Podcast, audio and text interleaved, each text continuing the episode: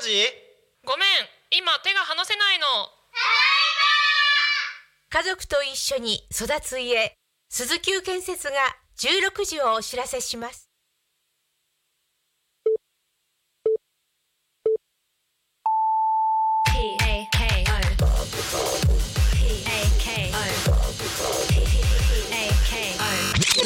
タコミン FM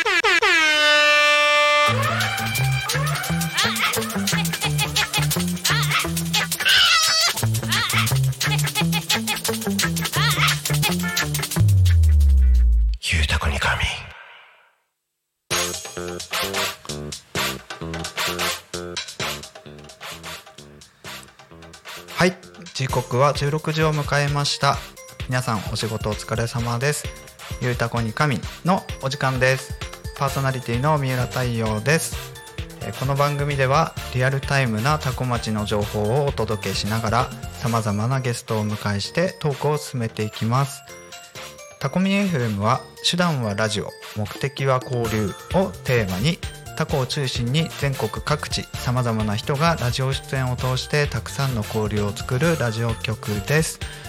井戸端会議のような雑談からみんなの推し活を語るトーク行政や社会について真面目に対談する番組などえ月曜日から土曜日の11時から17時までさまざまなトークを展開しています。パーソナリティパーソナリティとしてラジオに出演するとパーソナリティ同士で新しい出会いや発見があるかも。タコミン FM はみんなが主役になれる人と人をつなぐラジオ局です。はい2月16日金曜日皆さんいかがお過ごしでしょうか、えー今日は比較的暖かくて、えースタジオから見える空も青空が広がっていて気持ちいいなという感じです。あのここのスタジオに来るまでもあの車の中が暑いぐらいで、えーなんかだんだんだんだんまだ2月の半ばとはいえちょっと春めいてきたかなと。で花粉症の方は少し花粉を感じ始める時期なんだろうなというふうに、えー思っています、えー私は花粉症全くないので全然大丈夫なんですけど。そろそろ花粉症の方は恐れおののいているのかななんて思っています。はい、えーそんな多古町の空すごく綺麗な空なんですけど今皆さんがから見れあのリスナーの皆さんからあの見えている空はいかがでしょうか、えー、多古町の人は多分同じ空、うん。えーもしすごく遠くで聞いてる人がいたらどんな空ですかね。えーということでですね、えーこの番組「ゆうたこに神」では、えー毎週テーマを設けてゲストの方や皆さんから、えーコメントをいただきながらおしゃべりをしています、えーさてそんな今週のテーマはバレンタインの予定。えということでバレンタインちょっと過ぎてるんですけど、まあ、今週のテーマなので今週水曜日ですね。水曜日でしたね。はい、えーバレンタインでした、えー皆さんチョコ男性の方チョコもらいましたか？女性の方はチョコあげたのかな？でも今普通になんか女性同士でもこうもらったりあげたりとか男性からあげるのも全然普通になってきてる気がするのでなんか私が子供の頃に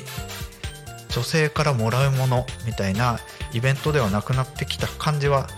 するんですけどなんかとはいえなんかこう多分 DNA に染みついてるのかな？なんかチョコもらえないと寂しいよねっていう。なんかそんなこともあるんですけど、えー私はもらえませんでした。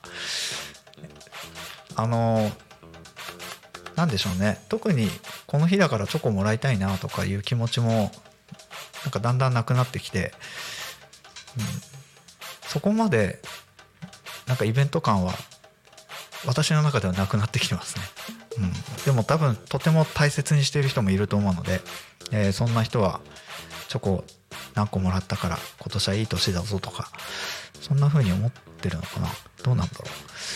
う、うん、ということであのバレンタインの予定がテーマなんですけど、えー私は予定なかったです、えー全くなし、えーくださいもないし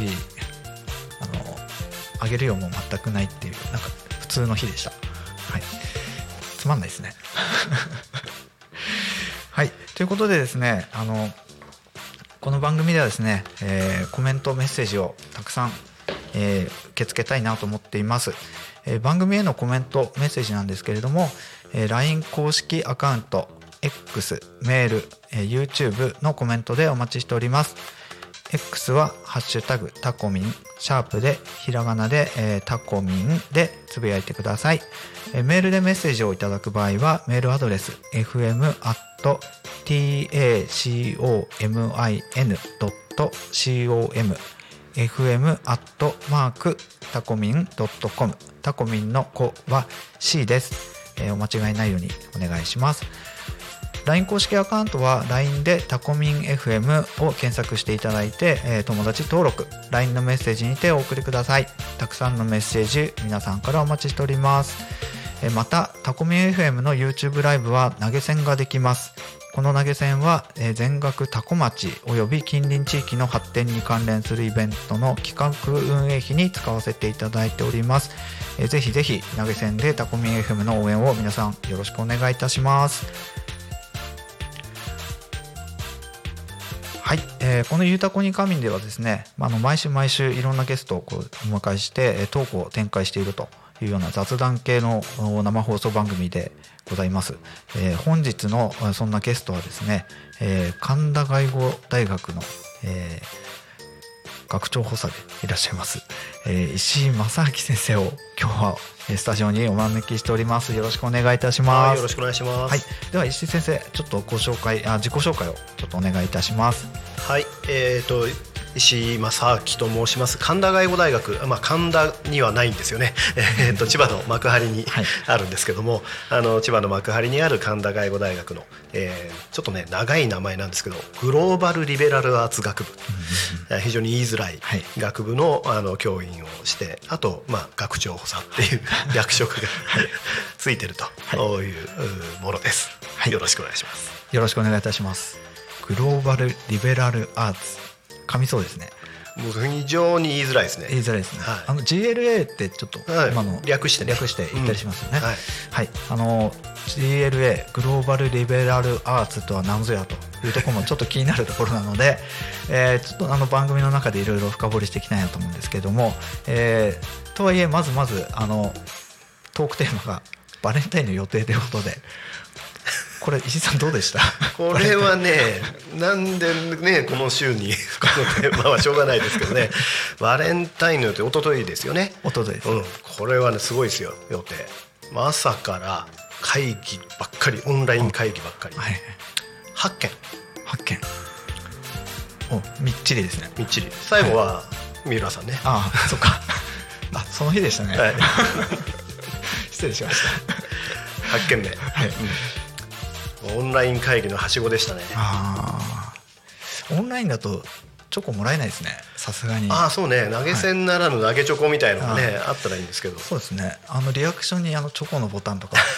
あのその日は登場するとかあるといいかもしれないですね。まあできてもおかしくないですけどね。そうですよね。まあでも別にね、まあ甘ハックでもらってもしょうがないね、チョコは。そうですね。だからなんだという話に なるんですけど。なでもそうですね。今ふと思ったんですけどそういうなんかススタンプというかリアクションがあっても良いかも。ってちょっと思いました。ねありますね。確かにリアクションって。このリアクションでいいのかなってちょっと違うんだけどなみたいな感情はありあるじゃないですか。そうですね、ん。うん。なんか特別にあってもいいですよね。そうですね、うん。まあそんなバレンタインでは会議詰めのはい。でそんな予定しかなかった。はい、そんな予定しかなかったけど僕は、あのチョコ食べましたよ。あそれはいただいて。うちのねあ。家族からね。ああ、うん。うん。なるほど、うん。美味しいやつ。あ。あの5がつくやつですか？あ5がつくやつじゃあない違うんですか？あでもまあ美味しいやつを。北の方のやつね。あそうです、うん。うん。あ北の大地の方の方のそうそうそうそう。あなるほどなるほど、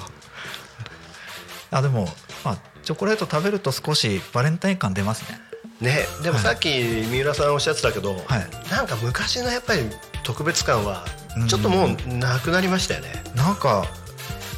なんでしょうね。こう売り場あのできてたりするので、うん。あバレンタイン来るんだみたいなのあるんですけどなんか以前ほど、まあ、自分がそういう生活をしてないからそう感じてるのだけなのかもしれないですけど様変わりしたなっていう感じはそうそうそう、しますね。今だって自分に結構ご褒美あねそうですね。買ったりするでしょ、はいはいはい。なんか普段買えないようななんか超そうそうそうそう。超いいやつを。はい。ねだからだいぶ感覚が違う。あそうですね。だけどさっきやっぱりおっしゃってたけど我々やっぱり世代的にあ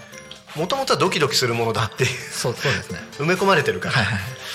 なんかね。はい。なんか覚醒の感ありますね。ねかあの感覚があるからね、今の学生さんどうなんだろう。なんか。なんか多分もっとさらっとしてるような気がしますけどね。うん。まあ、それこそなんか LINE とかであのチョコのスタンプみたいなのやって終わりみたいな。なんかそんなドライなこともありそうですけど。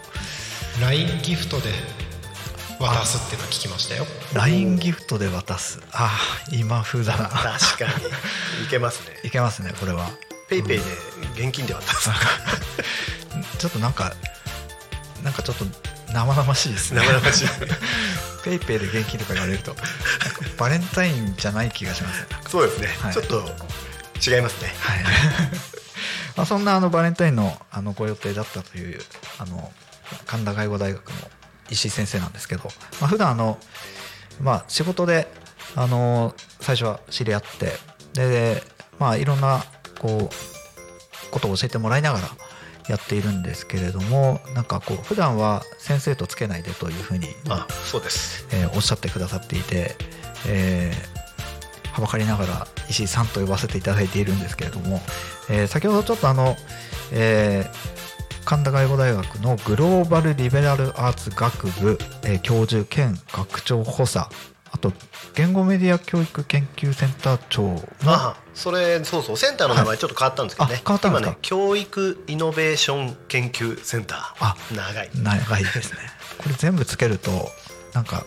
噛まずに言えるかどうかみたいなあ、そうそう。名詞のね、はいあの欄がね埋まっちゃう。はい、ああそうですねああ、まあ、そんなあの石井さんに、えーまずはこのグローバルリベラルアーツとは何ぞやみたいなところをちょっとだけあの気になってる方もいるかなと思うのでちょっとどんなものなのかっていうのをはい。はい、そうですね。なかなかこう横文字まあなんだろうな。日本語で漢字にすると国際教養あになるんですね、ではい。国際教養学部とかって他の大学にもあったりとか、はい。そういう名前の大学も今うん。あったりするんですけど、まあ、国際教養にしちゃうとちょっとニュアンス違うかなとは思うんですね、うんまずグローバルだから、あはい。これは学生にもよく言うんですけどグローバルグローブグローブだから、まあ、地球を一個のね、惑星として見るっていうことなのでいろんな国の国際とはまたちょっと違うんですね、だから地球規模の地球視点で見た時に、まあ、いろんな問題をね、我々抱えてるんだけども地球視点で見た時に私たちがこれからどうやって生きていくのかとか、うん。どう生きていく必要があるのかとか、いうことを、まあ、学問いろんな学問の分野を通じて学んでいくっていう、うんうんうん。これがまあ基本的な考え方かなと思いますね。はい。うん。なんか幅が広いんですよね。幅はねやっぱり広くなっちゃいますよね。はい。うん。あとウェルビーイングもそうなんですけどこう正解がないというかなんかまさに今の時代に求められてるような学びかなとは思ってはいるんですけど。いやそれはまあおっしゃる通りですよね、だからまあ答えがあるものを体系的に学んでいくっていうのは結構20世紀はそのやり方できたんですけど、やっぱりぼ僕らは今ね抱えてるいろんな環境問題とか紛争とか、うん。なかなか答えがない課題ばっかりなんで、答えがあるものを先生から教えてもらうっていうのはもうなかなか難しいと思うんですね。答えがないものを、まあ、教員とか学生とかもう地域の人とかも一緒になって学びながら、うん。考えて解決していく、うん。うん。こういう考え方に基づいているのは確かですね。うん。うんまあ、なんか自分が学生の時だったら、まあ、そういう学部行ってみたいなってちょっと思ったりはするんですけどだから、まあ、これも学生の間で、えーなんかさまざまな学びがこう今は出てきてるというか、うん、ちょっとある意味羨ましいなってちょっと思ったりはするんですけど。いやだいぶやっぱりはい。大学の学部ね、はい。あの変わりましたよね。うん。うん。うんまああのいろんな表現の学部があって、はい。どうなのみたいにはい。思われることもあるんですけど、まだでもやっぱり時代に応じてあるいは社会の状況に応じて学ぶものとか、うん。学ぶべきものってやっぱり変わるのは確かだと思うので、まあ、それに合わせて新しい学部とかはい。学び方が出てくるっていうのはまあ自然なことなんじゃないかなとは思います。うん。まあそうですね。あのもう一つあのグローバルリベラルアーツの他にあの専門のあの石井さんの専門があって社会環境境学、そうですね。環境問題の社会学、はい。はい。が本当は専門なんですよね。はい。うん、そちらの方はまたちょっと毛色が違うじゃないですか。でその辺の具体的に言うとどんなところをこうどう,、まん、こう学ぶかというか、うん。はい、えっとまあ、今だとなんて何でも横文字になっちゃってはい。あれなんだけど、まあ、サステナビリティってね、よく言いますけど、まあ、サステナビリティの問題ですよね、ん。でも私はだから社会学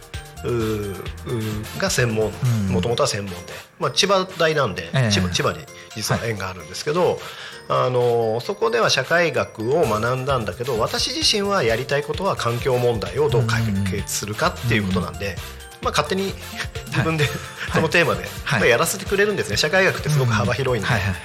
い。でなので私の中では別にあんまりリベラルアーツとその違うものだとは思ってなくて、まあ、解決えーしなきゃいけないけどもどうやったらいいかわからない問題、うん。ね、持続可能な社会どうやって作るのかみたいなことをいろんな学問の観点だとかあと、うんまあ、私どっちかというと現場とかの方が好きなんで、いろんな現場での取り組みとかを交えながら学んでいくっていうそんな感じですよね。うんあそうするとなんかあえて分けてるんじゃなくて、まあ、一体のものとして捉えてる感じね、私の中でも全然同じもの、はいはい。まあ、でもあの言うなればその答えのないものをどう考えてどう、まあ、正解らしきものにたどり着くかみたいなとこでいくとまあ確かに境目なさそうだなっていうところなのでなんか今ちょっと腑には落ちましたけど、はい。まあ、そんな、えーこうちょっと硬いお話になったんですが、えーそんなことをこう学んでらっしゃるというかあの学生さんにこう日々いい学生さんと一緒に学んでいる先生を今日お招きしてるんですけど、まあ、なぜ私があの石井さんと知り合ったかみたいなところを、まあ、一応その慣れ初めみたいなところを、えーお伝えしておくと出会ったのはあれは一昨年かな？そうですね。一昨年の、まあ、春ぐらいに福島の双葉町で実は初めてお会いしたんですよね。そうです、うん、でなぜ双葉町かというと、えーああの時は渋谷幕張さんのまあ、事前に事前のでしたね。ええあのー隣我々の大学の隣に渋谷幕張高校さんはい。があって、えー、とそれでまあちょっと連携でね、あのー双葉町での学習を、おなんかプログラムを作れないかということでご相談を受けて、はい。でまあ、やっぱり現地に行ってね、うん。やっぱり自分の目でいろいろ見ること大事だなと思って、あのちょうど行ってる時にお会いした。そうですね。ね。はい、であの時にいろいろと、まあ、意見交換させてもらったりとかでその後もあの神田外語大学さんでもあの福島に来て、まあ、双葉町だったり福島に来て学ぶという機会をなんか作ってくださっていて、まあ、それでもあのちょくちょく来ていただいてでその後に、あでまあ、出会いはそんなところだったんですけどその他の、まあ、神田外語大学さんの学生さんの研修もあり今度はまた、え社会人の方の企業の研修のところで、えー加わっていただいてなんかこうワークショップを設計していただいたりとかファシリテーションしてもらったりみたいなところををやりながら、まあ、その、えー背中を見て今学んでるという 感じなんですけど、まあ、そんなこんなのこうお付き合いであの今日あのこのラジオにも来ていただいたという、はい、なんか臆面もなくオファーを出すっていういやいや人間なので。ね私はね なんか現地に行くのが好きなんでね、うん。だから今日もスタジオに行きたいな、はい、あありがとうございます。ご足労いただいて。まあそんなちょっと真面目なことを話しがちな回になるかなと思うんですけれども、まあ、ちょっとその社会学とか環境学っていう話が出てあの環境の話だと結構皆さん今感度が高いのかなというか関心高いのかなと思うので、まあ、そんな切り口でも今日少し、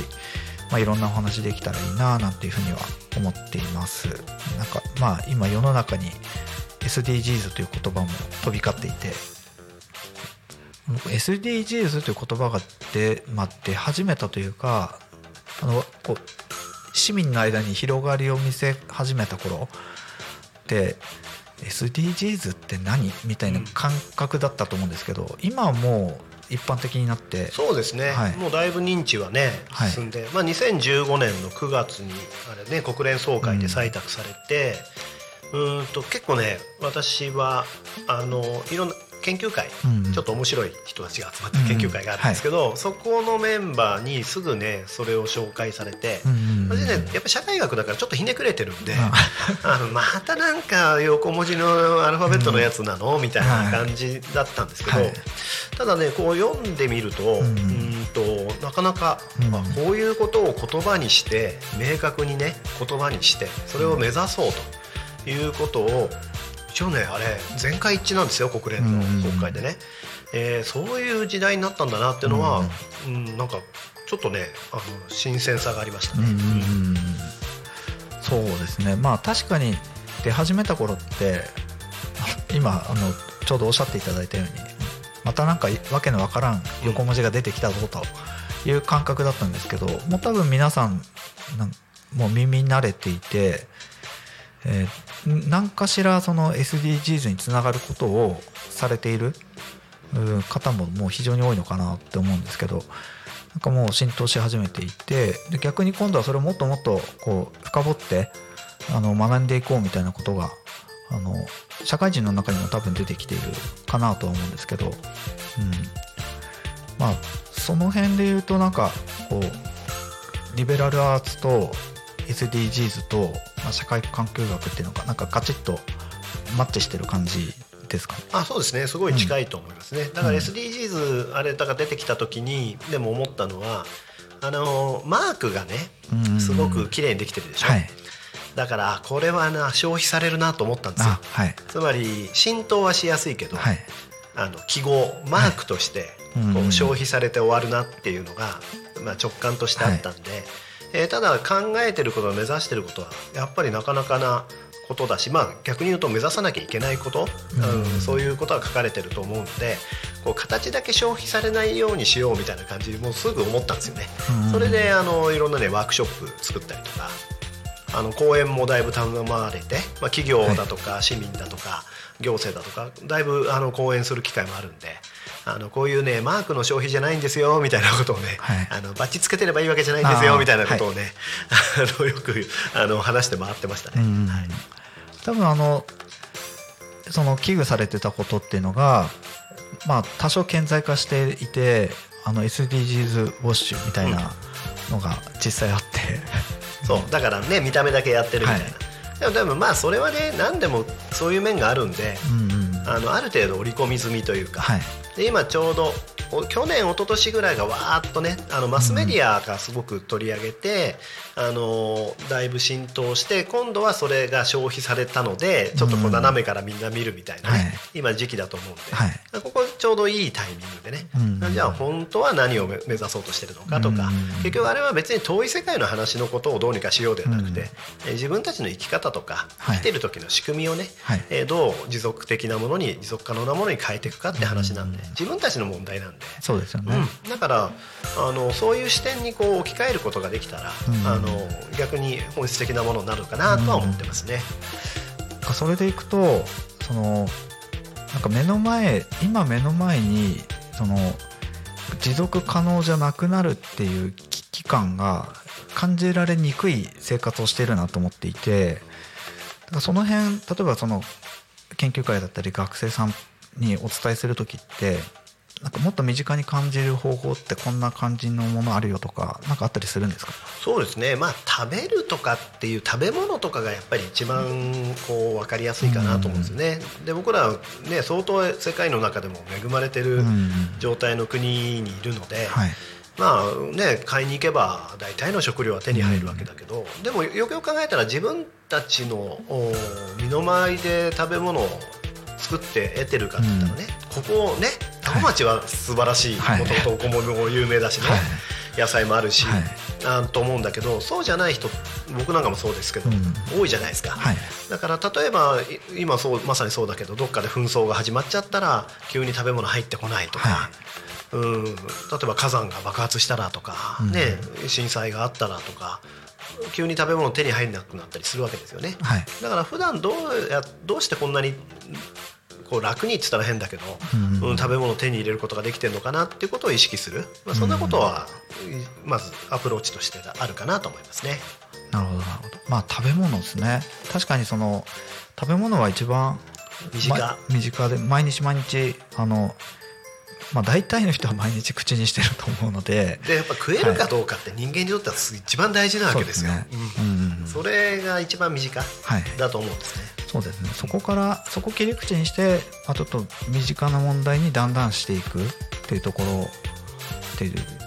お話ですね、はい。うんうん。まあ、確かにおっしゃる通りですね。まあ普段ありふれているものから考えていくと。あそうです、うん。どうやって生きてるかっていうのあんまり意識しないから、はい。それを意識してみるっていうところですね。わかりました。ありがとうございます。はい、えーではですねここで一旦あのーちょっとトークを小休止しまして、えー、多古町の気象情報だったり交通情報を、えーおお届けしたいと思います。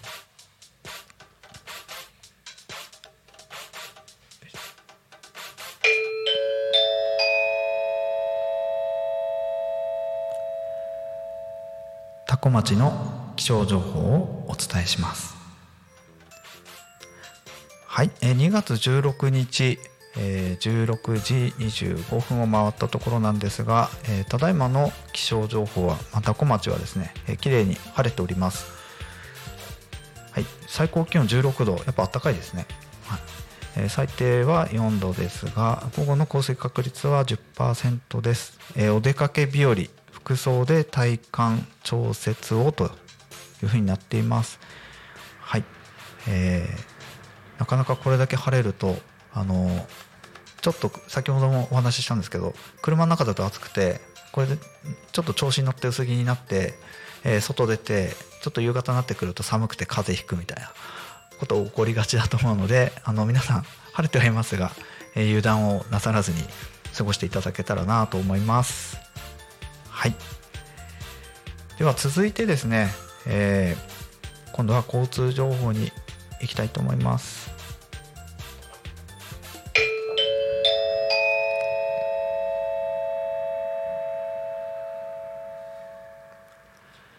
多古町の交通情報をお伝えします。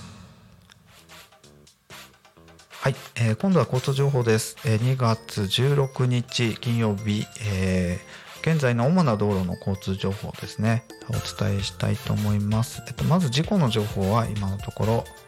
ございません、えー通行止め規制も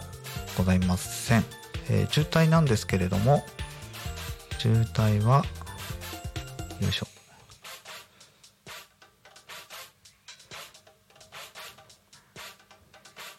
渋滞どこ行った？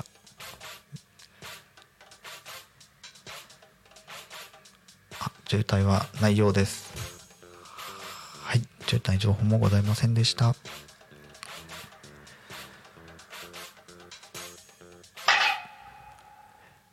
今日もタコ町は平和です。はい。ということで皆さんのところも平和だったらとっても嬉しいなと思います。はい、えー現在タコミンスタジオから見えるタコ町の天気もあの何度もお伝えしてますがとっても綺麗な青空が広がっていて、えー鳥さんが今何羽か横切って飛んでいってますね。はい。あの第2私がパーソナリティになって2回目だったかな？の放送を聞かれた方はとってもよくわかると思うんですけど鳥に目が奪われるので スタジオの外鳥飛んでたりするとちょっと油断しちゃうんですよ。心が奪われてしまって。はい。道路の方も今あのしっかりと流れていて、えーまあ、渋滞などもなく、えー本当に平和な感じ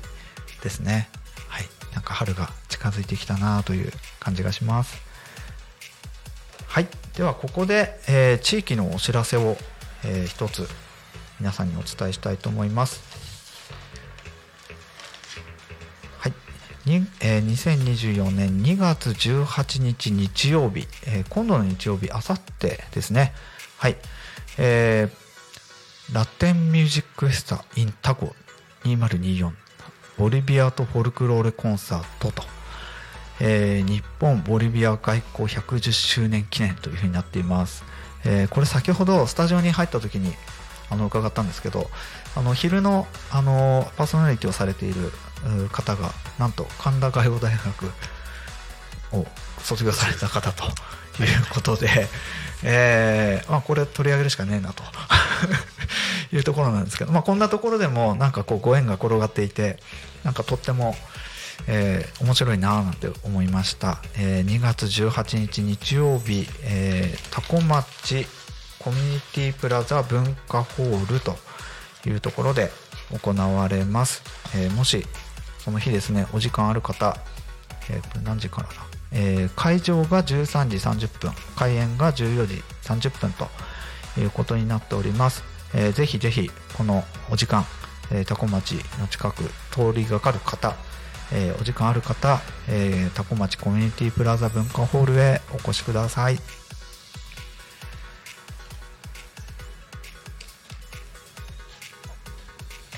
はい、ではあのここから、えー後半に入りますが、えー今日のゲストはですね、えー神田外語大学、えー学長補佐の 石井教授に。そこを切り取る。普段石井教授なんて呼んでないんですけど、ね。はい。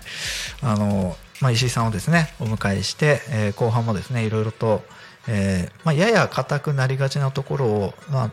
あ、なんとか柔らかく お伝えしていきたいなと思うんですけれども、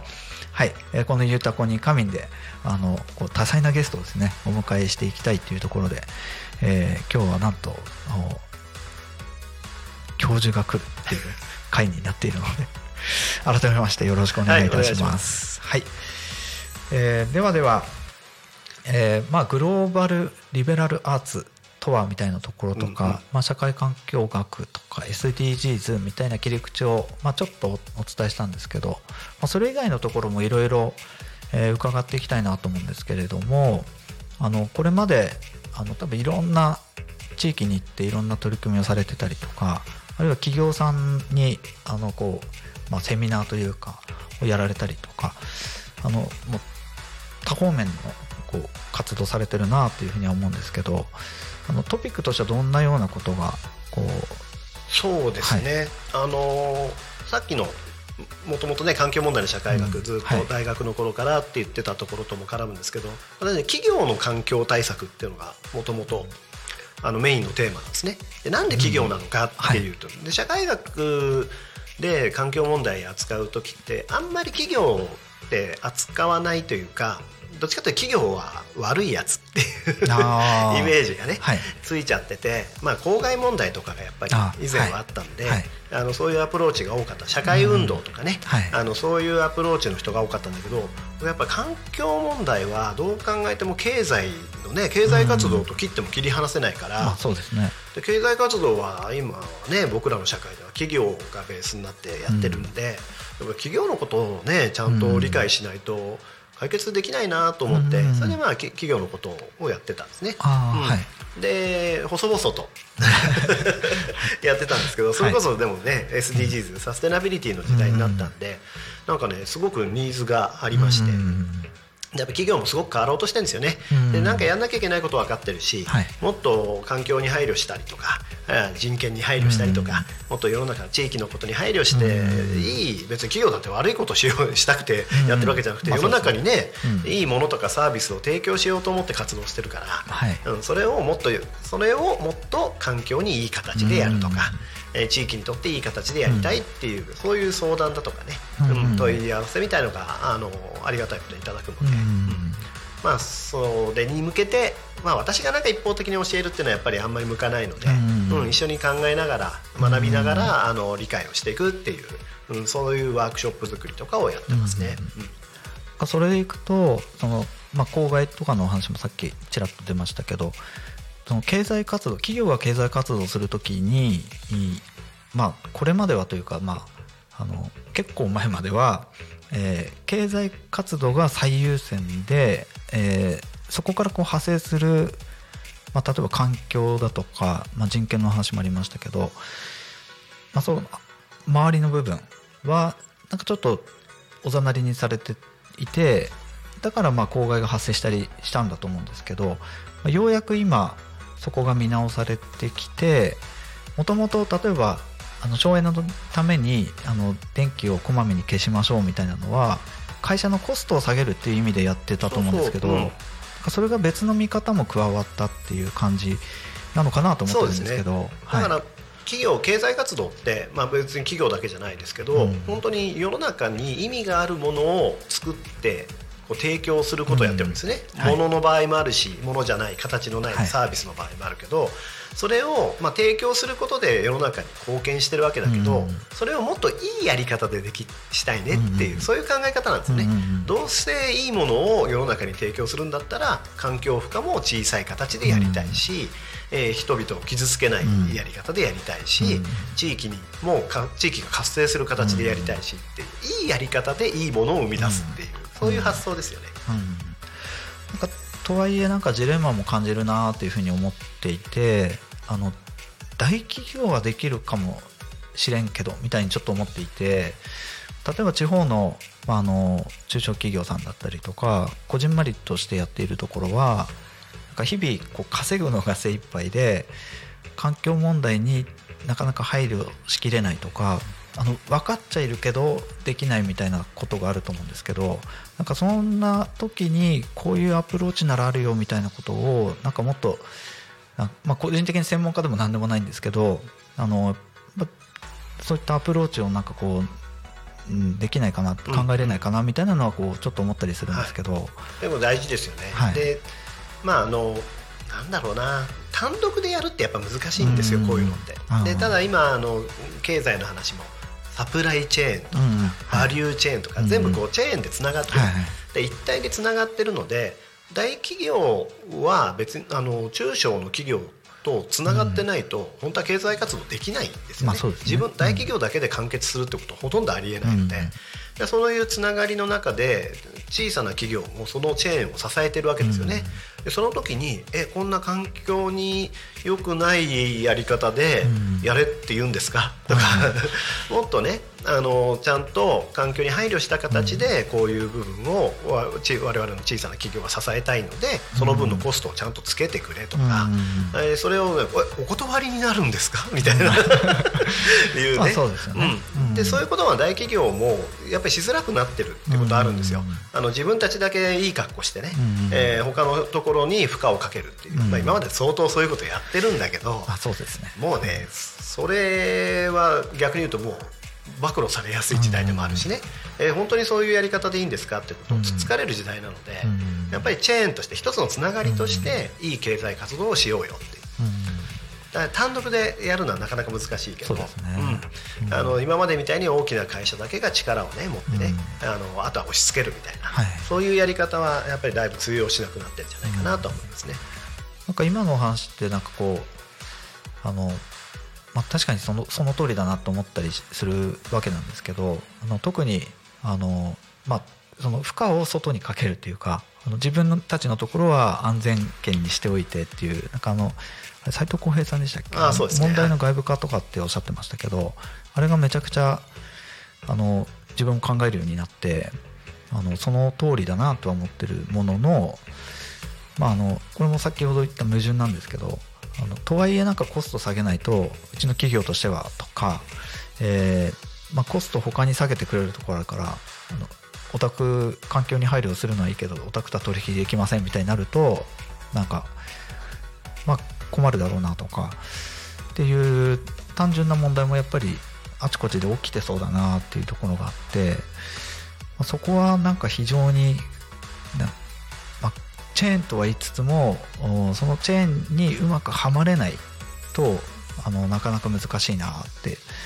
そうですね、だから結構ねやっぱりそんな生半可じゃないところはありますね、でも、まあ、サステナビリティだと今こうなんていうかな透明性みたいなもの、うん。あとデータに基づいたはい。そういう取り組みみたいなものがあのやっぱりすごく推進され始めていて、まあ、世界を見るとね、うんだからあのさっきウォッシュっていう話はい。見せかけだけのみたいな話はい。がやっぱりこういうのは蔓延しやすいので,、うん。で力持ってるところの方がそういうふうにやりやすいから。そうですね。うん、なんだけどちゃんとそれは根拠があるんですかとか、うん。ちゃんとした契約なんですかとか、うん。ちゃんとした取引なんですかそれこそさっきのね斉藤浩平さんの話でいうと外部化、まあ、これは昔から経済学である概念なんだけど、なんか外に押し付けることでごまかしてませんかとい。うことを、まあ、データで基づいて判断できるようにすると。で今大きいのは投資家はい。結局お金の流れ、世界のお金の流れがすごく変わりつつあるから、はい。投資家がそういうなんかごまかしをしてるとか、うんまあ、まさに外部化してね、うんえーよく見せてるところはリスクが高いっていうふうに判断するようになってきたんですね、はい。そうするとお金の流れがそういう会社には行かなくなるので、うんやっぱりちゃんとした契約をするとか、うん。ちゃんとした取引をする会社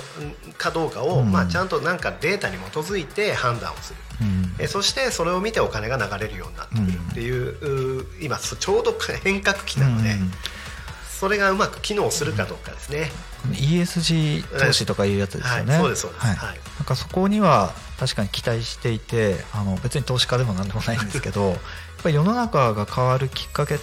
にあのなりうるなってこう旗から見てて思っていて。で今でもあの皆さん投資家じゃないっておっしゃったけど、、はい。や我々ねみんなあのプチ投資家なんですよ。あまあそうですね。うんはい。だから年金だろうが、はい。預金だろうが、はい。ああいうものは全部運用に回ってるので,、ね。うん。えー、と自分たちのお金はねちゃんと運用されて、どっかにお金回ってるわけですから、はい。うん。その行き先をね、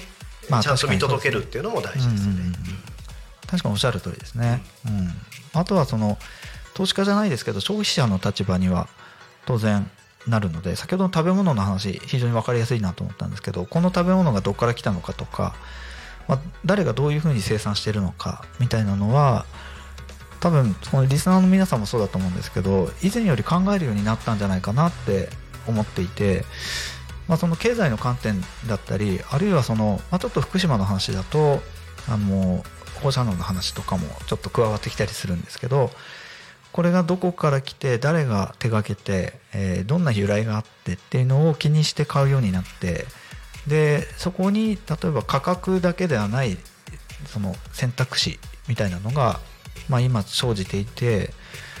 これもだいぶ世の中変わってきたなっていうところ。うん。そうですね、うん。特にやっぱり食べ物は理解しやすいし、うん。あと、まあ、さっきの話で言うとさっきは企業で大きい企業と中中小企業の話ありましたけど、地域なんかもそうだと思うんですよね、はい。やっぱり都市と地域みたいなのってすごく力関係があのアンバランスだったりするんだけど、うん。でも都市の人たちの胃袋を支えてるのは一体誰かはい、っていうのはあるしね。そうですね。で働く人を提供してるのは誰かっていうのもあるんで、もうちょっとねこう健全なというか、はい対等な関係にこうし直すだこうね地域の中こう盛り上げようっていう、こうはい。FM やったりね、うん。こういう活動もそうだと思うんですよ、うん。地域のは地域の実は力をそれぞれ持ってるんで、うん。それを別にね都市に依存するだけが、うん。ね、地域の在り方じゃないので。そうですね、うん。もっと自分たちの生き方をねはい。自分たちでこうある程度。もちろん切っては切り離せない、はい。グローブなグローバルな世界とは切り離せないんだけど、100%そこに体重かける必要ないよね、うんうんうん。半分はち地域に体重かけながら自分たちの地域で自分たちの必要なものを生み出して、うん。生きていくっていうのはすごいねいい、ん楽しいことだし、そうですね、だから0か100かじゃないと思うんですよね。確かにそのこうまあゼロサムゲームみたいなことになりがちな世の中だったと思うんですけど、まあ、そこが少しこう変わってきて、まあいわゆるウィンウィンの関係みたいなのをどう構築するかっていうのを、まあ、ようやく一人一人がちょっとずつ考えるようになってきたのかななんては思ったりするので、まあ、今日、まあ、こんな話を、まあ、石井さんとできて とっても嬉しいんですけどあのリスナーの皆さんにも少しこういうことがあの届いてあのもうもう皆さん少しずつ考えていたりとかするし実践何かをこう実践されてる方も非常に多いんだろうなとは思いつつ、まあ、またさらになんか今日このお話がきっかけになるとなんか自分も嬉しいなとは思います。はい、そうですね。だからさっきあの天気の時にねうん。平和っておっしゃってたでしょ、やっぱり、ね、それすごい大事なんですよ、うんで平和って別に世界平和とかそういうね、うん。大きな、まあ、それもすごい大事なんだけどやっぱり平和な一日だったなみたいなのって、一番こううれ嬉しいっていうか、うん人間にとってこう幸せじゃないですか、平穏で平和な一日だったみたいなもの、それをだからあの大事にしていくってすごく大、いいことだと思うんですね。だから物を買う時に例えばこの物を買う時に誰かを傷つけたやり方でこの100円で売ってるのかとかね、うんだったら傷つけないやり方で150円の方がいいなとかね、うん。平和なやり方とか、まあ、ヘルシーだって僕はよく言うんだけど、健全な、うん。健康的なやり方で誰かと関わる、うん。そういうものはいくらでも増やせる、でそれはもう遠い国のことを思い描かなくても普段の生活の中で、もっと平和なやり方で 人と関わるヘルシーなやり方で、えー取引をする、まあやれることたくさんありますね。そうですね、うん。なんか意外とまあ分かりやすいやり方。あの例えばあのコーヒーについてくるストローが紙になったみたいな分かりやすいことも当然あると思うんですけど、まあ、そうじゃないことでたくさんたくさんこうやれることがあるっていうのを考えると出てくるんですよね。そう、はいそうなんですだから結構今まではお作って消費作って消費だったと思うので思考停止になってたんだろうなってちょっと思っていて、まあ、そこがなんか一旦ちょっとと立ち止まって考えられるようにはないるっていう、考えられる、うーだから考えなきゃいけない世の中になったのであえて考えているっていう人ももちろんいると思うんですけど、まあ、それでも全然いいと思っていてなんかその、まあ、立ち止まって考えてみてさっきの100円買うのものを買うか150円のものを買うかっていうのをなんか脊髄反射で買わないみたいなことがなんかもう癖になっていって、ね。なんかそれが当たり前になっていく、うん。まあ、その過渡期過渡期だと思うんですね。ですよね。でいい方の選択がより経済的になる方がいいっていうのはあるので、うん。だから我慢してまで150円のものを買わなきゃいけないとかね、うん。そういうことじゃないと、はい。だから、まあ、これ実は企業さん向けの研修とかでおすすめしてるのは、こうできないリストできない理由のリスト、まあ、僕はトレードオフっていう言い方をするんですね、これはい。これを本当はしたい。こうしたいんだけどこれが理由があってバッティングしてぶつかり合ってると。でトレードオフのリストをね一応書いとくっていう。これなんかさっきの地元の企業さんなんかに小さな企業さんにもおすすめなんだけどいきなりやらなくてもいいんですよ。だけど本当はこういう風な方が平和なんだけどなとか本当はこういう風な取引の方が健全なんだけどなっていうものをでも今これが理由でできないっていうことをトレードオフ書いとく。うんうんうんそうすると、とりあえずは今理由があってできないんだけどなんか状況変わったらあこれできたって、うんうんうん。トゥードゥーリストチェックリストみたいに消していけばいい、うんうん。なんか新しい人と知り合ったら今までできないと思ってたなんかことができるようになったとか、はい。あこんなにいいなんかヘルシーな地元の食材買えるようになったとかって、できないよって思うお今は思っていたことをリストアップしながらそれを着実に消していくっていうね、こんなのおすすめですね。ああ確かに。あの日々あのこうバタバタしてるとなかなか そう。のできないですけどチェックリストにしておくと忘れないですしね。ただね、うん。悪い使い方もあるから気をつけてください。あ悪い使いうん、やりやらない言い訳にするっていうあこともあるんですよ企業さんなんかの場合は、そうですそうですね、うん、だからやらない理由のためのリストにしないようにしましょう。あっていうのはあちょっとあの注意が必なんかちょっとチクッとしますね。要そう。はい。ああのまあ今までちょっとこうここまではあのいろんな SDGs とかあのグローバルリベラルアーツとか、まあ、ちょっとそんな話もしてきたんですけどそのつながりで、まあ、ちょっと先ほどちらっとあの、えー SDGs の研究会みたいな話もあったんですけどあの磨く SD 研ですね、あそのことですよね。はい、はい。あの実はあの石井さんからまあこう紹介を受けたっていうのかなんか前から話は伺っていてであるあれワークショップかなんかですよね。あの神田外大であったイベントで、まあ、そのお研究会の方にもちょっとお会いして、えー実は私も仲間に入れていただいて いて、えー3月の10何日でしたっけ？16ですかね。16ですね、はい、えー16日にその研究会で、えっと、石井さんと私で、えータンデムで発表というか。そうですね。先ほどのあの双葉町でのね、はい。えー高校生の学びのプログラムはを一緒にやってるので、うん。それをちょっと発表しようかと、はい、はい、3月16日の土曜日のはい。午後、はい、詳細はまたラジオで。そうですね。近くなったらちょっとお伝えしたいなとは思いますが。あのこれでもクローズドなんでしたっけ、えーオープンではないんですよね。そうですね。ただこの話は別にセミをセミクローズぐらいでいいんじゃないかと思うんで、ラジオ聞いてくださってる方だったら別に構わないかあもしれない。なるほどなるほど。あの、まあ、ご興味がある方は、うん。その双葉町であのウェルビーイング探究講座と探いうプログラムを、まあ、石井さんがあのプログラミングをして、えー渋谷幕張の高高校の方ですね、はい。の生徒さんが、えー現地にも来ていただくしオンラインでもセッションをするし、えーまあ、千葉で自分たちのところ、はい。あの大学でもこうワークショップみたいな形でこう学ぶみたいな全5回ぐらいでしたっけ、はいのプログラムをあのこうややられてるんですけど、まあ、それに少しあの私というかその双葉町の、まあ、F アトラスというあの企業なんですけどそこに私もジョインしてて、まあ、ちょっと関わらせていただいてるというところであの今年はあの神田外大でのセッションにもちょっと参加させていただいて、えー最終のプレゼンですね。発表もあの神田外大の、まあ、ホールみたいなところでやったんですけどそれにもあの現地で参加をさせていただいてあの貴重な機会をいただいたんですけど、まあ、その話を3月16日に、えーオンラインですね。オンラインでね。はい、あの発表するということになっていて、えー詳細はこれからあの詰めると。はい。えーちょっと相談をしながら 詰めさせていただくんですけども、まあ、石井さんが発表するパートと私が発表するパートっていう形で、えーちょっとこれあと1ヶ月後あちょうど1ヶ月ですね。ちょうど1ヶ月ですね。はい、1ヶ月後にちょっと迫っているのでなんかちょっとうかうかしてたら1ヶ月ですねもう。あの、まあ、そこに向けてもちょっとこれからいろいろと、えーご協力をいただきたいなというのと、えー2024年もまた、あのいろんな形で、あの福島だったりとかあと千葉でも何かこういろいろと教えていただきたいなと思っているので、えーまあ、ゼミのゼミというかプチゼミというかもういろいろお願いしているのでその辺だったりとか。あと地域コミュニティの話でいくと今千葉であの私もあの地域活動みたいなのを始めているのでなんかその辺でもこう一緒にできることがあったらそうですね。はい、とても嬉しいなと思っているので、あの多古町にもぜひ。あはい。そうですね。ちょこちょこと。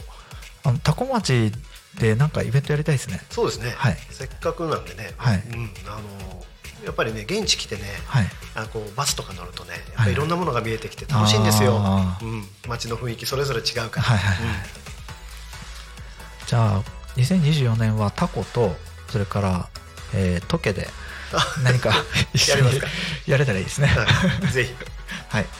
なんか SDGs でもいいですし、まあ、ウェルビーイングでもいいんですけど、まああの柔らかく、はい、あの今日ちょっとお堅い話になりましたけど それをもっとなんか柔らかい形でざっくばらんに、はい。えーなんか SDGs ってなんだよみたいなことからでもいいんですけどなんか柔らかくやれたらいいなとああもう思うので全然ははい。い、もういくらでもありますと。はい、あ多分引き出しめちゃくちゃあると思うので。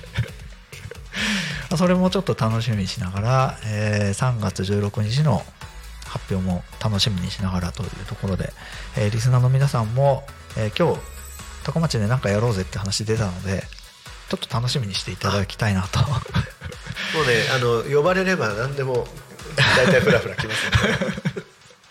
まあなかなかあの全国飛び回ってらっしゃるところもあるので、えーお忙しいとは思うんですけどもぜひぜひ、はい。オファー順ですから。はい。はい。早めに日程を押さないといけないですねじゃあ、はいぜあなんかちょっとそんななんかこう急に飛び出た話というか勝手にあの私から言った話ですけどなんかその辺も実現させるようになんとか私も頑張っていきたいなと思いますのでよろしくお願いいたします。はいお願いします。はい、はい、そんなこんなで終了の時間も近づいてきたんですけれども、えーこれはあれですね。あのこれからも何度か、えーお招きして いろいろとお話ししていきたいななって思うし、まあ、あの一緒にこう取り組んでいる活動のなんか報告みたいなことをここでできたり。そうですね、はい。あんまり今日ねはい。話せなかったはい。話もありますので、そうなんですよね、はい。あのーまだまだいろいろ話せることがあるのでえー、なんか折を見てですねまた。はい。ただまあ夕方にあんまり硬い話するなってリスナーの方に言われるかもしれませんけどね。疲れてるとこなのに金曜日の夕方にみたいな まあそこはちょっとまあ皆さんの反応を見て。はい。あのまあ頻繁だとちょっとあれかもしれないのでまあ石井さんも忙しいと思うのであのたまになんかあいつたまに真面目な回やるなみたいな。忘れた頃忘れた頃に。あのそんな回をたまに作れたらいいなと思うので、はい、あそういえばあのこの間はあの秋元七海さんにあなるほど。福島の。はい、はい、出てきてあの出ていただいてで1月のさ一番最初はあの山根さんにあそのそれこそ出ていただいてあの福島のあのつながりの深い方にもこうもうすでに何度か出ていただいているので、えーまだまだ福島あの逸材多いので、あね。いや本当本当、はい、あのどんどんどんどんあのオンライン中心になると思うんですけど、ご紹介していきたいななんていうふうに思っています。今日はあの神田外語大学のグローバルリベラルアーツ学部教授兼学長補佐の、えー石井先生をお招きしてお送りしました、えー最後にですねでは、えーいろいろあその前にちょっとエンディングですね。はい失礼しました。えーまあ、タコミ FM, FM はですね、月曜から土曜の11時から17時まで、リスラジにてリアルタイム放送しております。えー放送した番組はすべて YouTube と各種ポッドキャスト、えー Apple、Spotify、Amazon Music、スタンド FM にて聞き逃し配信で楽しむことができます。この番組が終わりましたら本日の放送は終了し、また明日の11時より放送がスタートします。えー明日のそんなタコミン FM の、えー番組をちょっとご紹介していきます。えーまずは11時、えー昼タコに神、えー12時ですね。12時がバンブーパパとママの夢広がるラジオ。12時15分から天吉の週末酒場シーズン2、えー13時30分からホイックルジャズタイム。14時からラジオで大和しぐさお稽古。えー14時45分からマッスルラーメンレポ。これ気になるんですよね。ラーメン好きなんで。はい、えー15時から恋バナ探偵はタコにいる。これもめっちゃ気になりますね。はい、えーで16時からえーゆうたこに神ということで明日はあの2月17日土曜日はこのようなラインナップになっております、えー明日もですね、えー2月17日土曜日明日も、えー、1日タコミン FM を、えー皆さんのお供にして楽しんでいただけたらなと思います。はい、えーここで、えータコミン FM からのお知らせもお伝えします。はい、えーラジオ局が主催するタコ町の新しい春のイベントということでタコミンフェス2024、えー2024年4月28日の日曜日、えー10時から16日タコ町あじさい公園レインボーステージというところで6時間生中継の、えー楽しいイベントがありますのでこちらは皆さんぜひぜひお越しいただければと思います、えーキッチンカーテントブースなど出店者も募集しております。出店出演枠がよ60来ております。お出店出場者枠60来ているということですね。残り残り何枠なんですか？超えてます。あも審査に入ってます。うもうキャパ超えてるということでなんか大人気ですね。素晴らしい。素晴らしいですね。この日はちょっと私もなんとかスケジュール開けて6時間あのここにここで過ごしたいななんて思ってるんですけどリスナーの皆さんもぜひぜひあのこの日は多古町あじさい公園レインボーステージ、えー足を運びお運びください。はい、えーということであの先ほどちょっと先走っちゃったんですけどあの今日は石井あの石井さんにえー神田外語大学学長補佐の石井正明先生に、えーゲストにお越しいただいておりました、えー最後にでえーちょっと一言お願いいたします。はい。あの今日ねありがとうございます。で本当ね平穏な一日がやっぱりうん。一番大事、うん。うん。そのためにねこうできることをいろいろ考えていきたいなって自分でも思いました、あ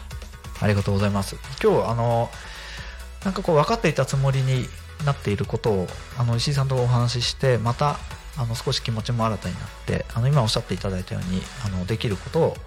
えーコツコツとあの自分でも家でも、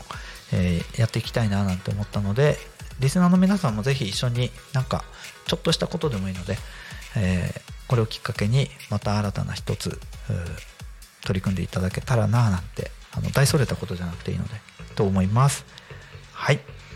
えーそれでは、えー本日の「ゆうたこに神」は、えーここまでとなります、えーお相手は三浦太陽でした、えーまた来週お会いああ来週休みでした。はい。また今度は3月になりますね。はい、えーまたお会いしましょう。ではまたね